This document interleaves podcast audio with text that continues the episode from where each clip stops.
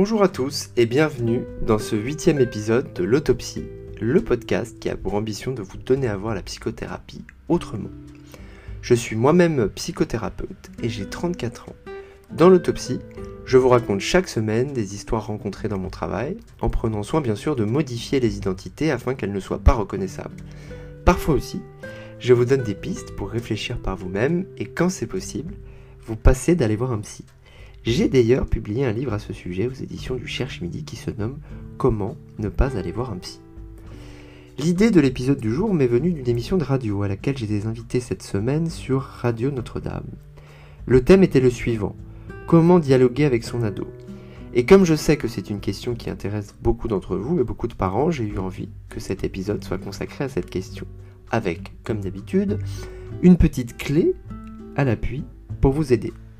Mais d'abord, comme toujours, dans l'autopsie, on commence par une petite histoire. Un mardi de début de printemps, je reçois au cabinet Xavier et son petit-fils, et son fils plutôt, Lucas, 15 ans. Xavier avait pris rendez-vous avec son fils car, disait-il, plus aucun dialogue n'était possible entre eux deux. Quand je reçois le jeune homme, je constate sa nonchalance, qui me semble cependant très travaillée et assez typiquement adolescente. Son regard et son attitude me défient dès les premières secondes. Lucas a les jambes écartées, machin chewing-gum, enlève ses chaussures dès qu'il pose les fesses sur le divan. Par ailleurs, Lucas dégage une forte odeur de transpiration. De sa relation avec ses parents, Lucas ne veut rien dire. Je n'arrive à lui extorquer que de vagues porborigmes pouvant se résumer à me casse les couilles. Et nous dévions alors sur un autre sujet, les jeux vidéo, sa grande passion. Même s'il ne veut apparemment rien me dire de sa place dans sa famille, rien lâcher sur son père ou sur ce qu'il ressent, il m'apparaît à travers les jeux auxquels il joue, des jeux de guerre, et la place qu'il y prend, un soldat solitaire tirant sur tout ce qui bouge, ne restant jamais avec son groupe, que le monde intérieur de Lucas est empreint d'une forte angoisse et d'un besoin d'être entendu. J'ajoute que ce qui a déclenché la prise de rendez-vous, auquel père et mère pensaient depuis un moment, c'est un tatouage que Lucas s'est fait faire sur l'avant-bras et qui tient, écoutez bien, en sept lettres, Fuck you. Je vous évite la traduction. Quand le père entra à son tour dans le cabinet et s'assit à côté de son fils, je ressens toute son anxiété et aussi la rivalité et la défiance entre le père et le fils. Ces deux-là ne se sont visiblement pas parlé depuis longtemps et ça se voit. On a presque le sentiment qu'ils vont en venir en main. Xavier le père évoque les longs moments de silence de Lucas son fils, cloîtré dans sa chambre et les dîners de famille auxquels il ne participe plus. Fini les échanges père-fils sur leur passion commune, le football, terminé les matchs du PSG ou les séances de natation du dimanche matin. J'essaie de comprendre ce qui se passe, sachant qu'en cours, et avec le copain en revanche, tout va bien pour Lucas. J'observe dans l'interaction que ce père est dans l'incapacité totale de prendre du recul et qu'il réagit en miroir à chacune des provocations de son fils, mais sans lui poser de limites réelles pour autant. Je lui demande alors s'il a peur de son fils. Oui, dit-il d'une voix étouffée, déclenchant un rire de Lucas. Peur de lui parler? De ce qu'il aurait à vous dire Oui, me dit-il encore. C'est là que Lucas, une fois passé par le sarcasme, marmonne quelque chose que je lui fais répéter. De toute façon, ça ne sert à rien de lui parler, il n'en a rien à faire. Mais tu aurais envie de dire des choses à ton père, dis-je? Je sais pas. Quoi tu ne sais pas? Oui, j'aurais envie. On touche là, je crois, à un point fondamental du rapport avec nos ados. Et à une partie de la réponse que nous posons aujourd'hui, comment mieux dialoguer avec eux. Leur ambivalence absolue. Nos ados sont tout à la fois dans ce besoin de faire descendre l'adulte de son piédestal, de montrer qu'ils ne sont plus des enfants, et en même temps dans un besoin absolu que nous, les adultes, puissions les soutenir. Il faut ainsi ne pas perdre de vue qu'en langage adolescent, le fait de se montrer désagréable, de ne pas se laver, de ne pas parler, peut être une manière paradoxale de dire j'ai besoin de toi. Et même une façon de solliciter un positionnement de la part des adultes, afin qu'ils prennent ou reprennent leur place d'adultes. Et être adulte, c'est être le garant de l'autorité et du cadre. Il faut alors en tant que parent être capable de voir derrière les trois ou quatre barrières que l'ado met entre lui et nous, comme l'odeur de transpiration de Lucas. Xavier, le père, épuisé par son ado de fils, et on le comprend, hein, s'est mis à avoir peur de lui, et à le voir vraiment comme ce petit monstre qui a du poil aux pattes que Lucas met tant d'énergie à incarner. Au contraire, il est essentiel de ne pas avoir peur de votre ado. D'où la clé que je vous propose aujourd'hui. L'idée des 20 minutes où on se dit tout. Prenez un chronomètre et mettez-le sur la table. Faites venir votre ado, par les pieds si nécessaire, et invitez-le pendant 20 minutes à dire tout ce qu'il vous reproche, tout ce qui ne va pas, tout ce qu'il veut, sans l'interrompre. Cependant, quoi qu'il arrive au bout de 20 minutes, arrêtez-le et répondez-lui avec vos mots. Dites-lui que vous comprenez qu'il y ait des choses qui n'aillent pas, qu'il soit insatisfait, mais que vous serez toujours prêt à discuter avec lui. Expliquez-lui cependant qu'il y a des limites qu'il ne peut pas dépasser, et énoncez-les lui. En tant que parent, il est sous votre responsabilité. Positionnez-vous comme son parent. Écoutez-le, mais gardez la liberté de lui déplaire. Ne vous remettez pas en cause outre mesure, tenez la barre. Bien sûr, on connaît tous ça, il va y avoir le fameux mais tu ne comprends rien. C'est une impossibilité nécessaire et dites-vous bien que le dialogue avec votre ado n'a pas nécessairement à être totalement satisfaisant. Au contraire, et on en revient au paradoxe adolescent. Car dans ce dialogue s'affrontent deux besoins contradictoires. Celui de provoquer les parents que vous êtes, de leur rentrer dedans, d'affirmer sa différence, et celui de continuer à dépendre de vous de maintenir le lien. Pourtant, même s'il est très insatisfaisant, l'ado a besoin de ce dialogue, quand bien même ça ressemble à une engueulade.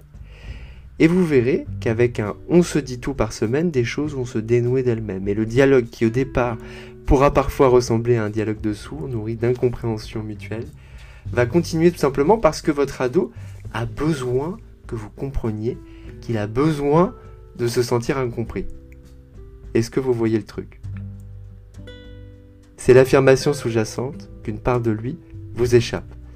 En somme, être en partie incompris de vous, c'est le début de l'autonomie.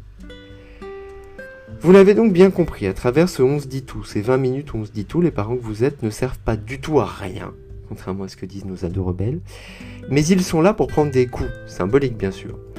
Vous êtes un peu comme un mur, une limite sur laquelle l'ado va pouvoir s'appuyer pour traverser toutes ces transformations. Le plus important, et que vous surviviez à cette tension agressive et que vous compreniez que au fond, ce n'est pas vous que l'ado vient remettre en cause. Cette tension est plutôt une expression de l'angoisse profonde qu'il ressent de grandir. Vous ne devez jamais renoncer à votre fonction parentale, ni vous dérober. Vous ne devez pas non plus vous montrer indifférent. C'est en général la pire des choses, car cela apparaîtrait à l'ado comme une démission ou un renoncement. Survivre implique aussi la capacité à rester sensible, dans ces 20 minutes où on se dit tout, vous pouvez montrer que vous êtes touché. Vous pouvez, et vous devrez aussi lui montrer vos limites. Si votre ado dépasse les bornes, dites-le lui. Vous n'êtes pas un robot. Et cela l'aidera à grandir de voir que vous ne pouvez pas tout accepter. Gardez en tête, souvenez-vous de Lucas, que derrière ces grands, grands airs, l'ado est surtout un être vulnérable qui n'a pas conscience de ses limites. Et, je terminerai par là, il y a quand même une explication physiologique à cela. Ça se passe juste derrière le front, dans les lobes frontaux, où se trouve la zone la plus importante du cerveau humain, là où se loge ce que l'on appelle la fonction exécutive, c'est-à-dire le jugement et le contrôle des impulsions. En gros, c'est là que les actions sont pesées, les situations jaugées, les décisions prises, là où siège notre capacité à comprendre, planifier, et la capacité à évaluer les dangers et le risque. Comme le cerveau se développe de l'arrière vers l'avant pendant l'adolescence, eh bien les lobes frontaux sont tout simplement les moins matures et les moins connectés comparés aux autres lobes. Ce qui veut dire que cette zone cérébrale est la dernière à se développer complètement chez votre adolescent. Si le câblage des lobes frontaux est le dernier à atteindre la maturité, c'est que c'est aussi le câblage le plus complexe et que donc la fonction exécutive d'un jeune se déploie lentement, Trop lentement, me direz-vous. Voilà en tout cas pourquoi vous devez jouer, vous, en tant que parent, le rôle des lobes frontaux de vos adolescents, jusqu'à ce que le câblage soit achevé et qu'il soit autonome. Le parent reste donc pour l'ado un refuge privilégié, même dans un dialogue insatisfaisant. L'ado veut être indépendant et autosuffisant et en même temps, il a un besoin profond de sentir que le refuge parental est là, comme une forme de permanence de l'objet qui lui permettra d'aller construire sa vie. L'ado ne cherche pas dans le dialogue un copain ni un double, mais une limite, une structure d'où partir et à laquelle revenir. En somme, une base de sécurité. Il a besoin de s'opposer à vous pour s'autonomiser. À l'opposé, comme je le disais, la rigidité et l'hostilité systématique ne permettent pas à l'ado de faire l'expérience de ce dialogue, car le conflit est trop intense et alors il doit renoncer ou fuir. En résumé, et pour conclure, il vous faut accepter l'idée que ce dialogue soit rarement satisfaisant tout en le poursuivant. Il est normal de ne pas être d'accord, de ne pas avoir les mêmes idées. L'ado a besoin de vous entendre parler pour définir sa propre pensée avec et contre vous. Trois points à retenir de cet épisode pour mieux dialoguer avec votre ado. 1. Votre rôle de parent d'ado en quelques mots-clés. Refuge, contenir, mettre des limites qui permettent des expériences et une exploration, prendre des coups, survivre. Point numéro 2. Évitez à tout prix le renoncement, qui serait vécu par l'ado comme une indifférence, un abandon, mais aussi n'ayez pas peur de permettre à votre ado, pendant ces 20 minutes où on se dit tout, de balancer ce qu'il a sur le cœur, de faire l'expérience avec vous et contre vous du dialogue et du conflit par les mots. Ne le prenez pas personnellement, il se parle surtout à lui-même.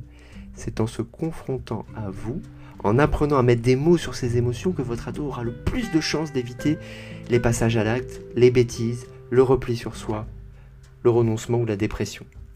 Et puis, troisième point à retenir, à votre tour, usez de vos 20 minutes où on se dit tout, mais utilisez-les comme un adulte et pas comme un ado. Ne réagissez pas en miroir de votre adolescent. Bon courage à tous et n'hésitez pas à me raconter ce que cette petite clé a pu donner comme résultat avec votre famille. L'épisode du jour était plus long que d'habitude, mais je crois que c'était important de prendre le temps de se dire tout ça. Avant de se quitter, je vous invite à vous abonner à ce podcast sur la plateforme où vous l'écoutez. Et si ça vous plaît, bien sûr, hein, à mettre 5 étoiles et un commentaire sur Apple Podcast. Il suffit de taper Spitz, mon nom, dans la barre de recherche pour le trouver. Je sais que ça peut paraître bête ou ennuyeux à faire, mais c'est pas grand chose et surtout ça permet au podcast de mieux se développer. Car ici, vous le savez, tout est artisanal, il y a moi, mon micro et vous. À jeudi ici pour de nouvelles clés. N'oubliez pas d'être le plus imparfait possible, ça fait du bien d'être imparfait. D'ailleurs, vous voyez, aujourd'hui je me le suis appliqué à moi-même. Euh, j'étais un peu fatigué. J'ai bafouillé quelques fois, j'ai repris l'enregistrement de nombreuses fois et puis j'ai fini par me dire bah c'est pas grave. Il y aura quelques bafouillements. Je vais pas leur mentir. Aujourd'hui, je suis un peu fatigué. Donc je bafouille, voilà, comme vous, comme tout le monde. Allez, passez une très bonne semaine et n'hésitez pas à suivre l'autopsie sur Instagram. À la semaine prochaine.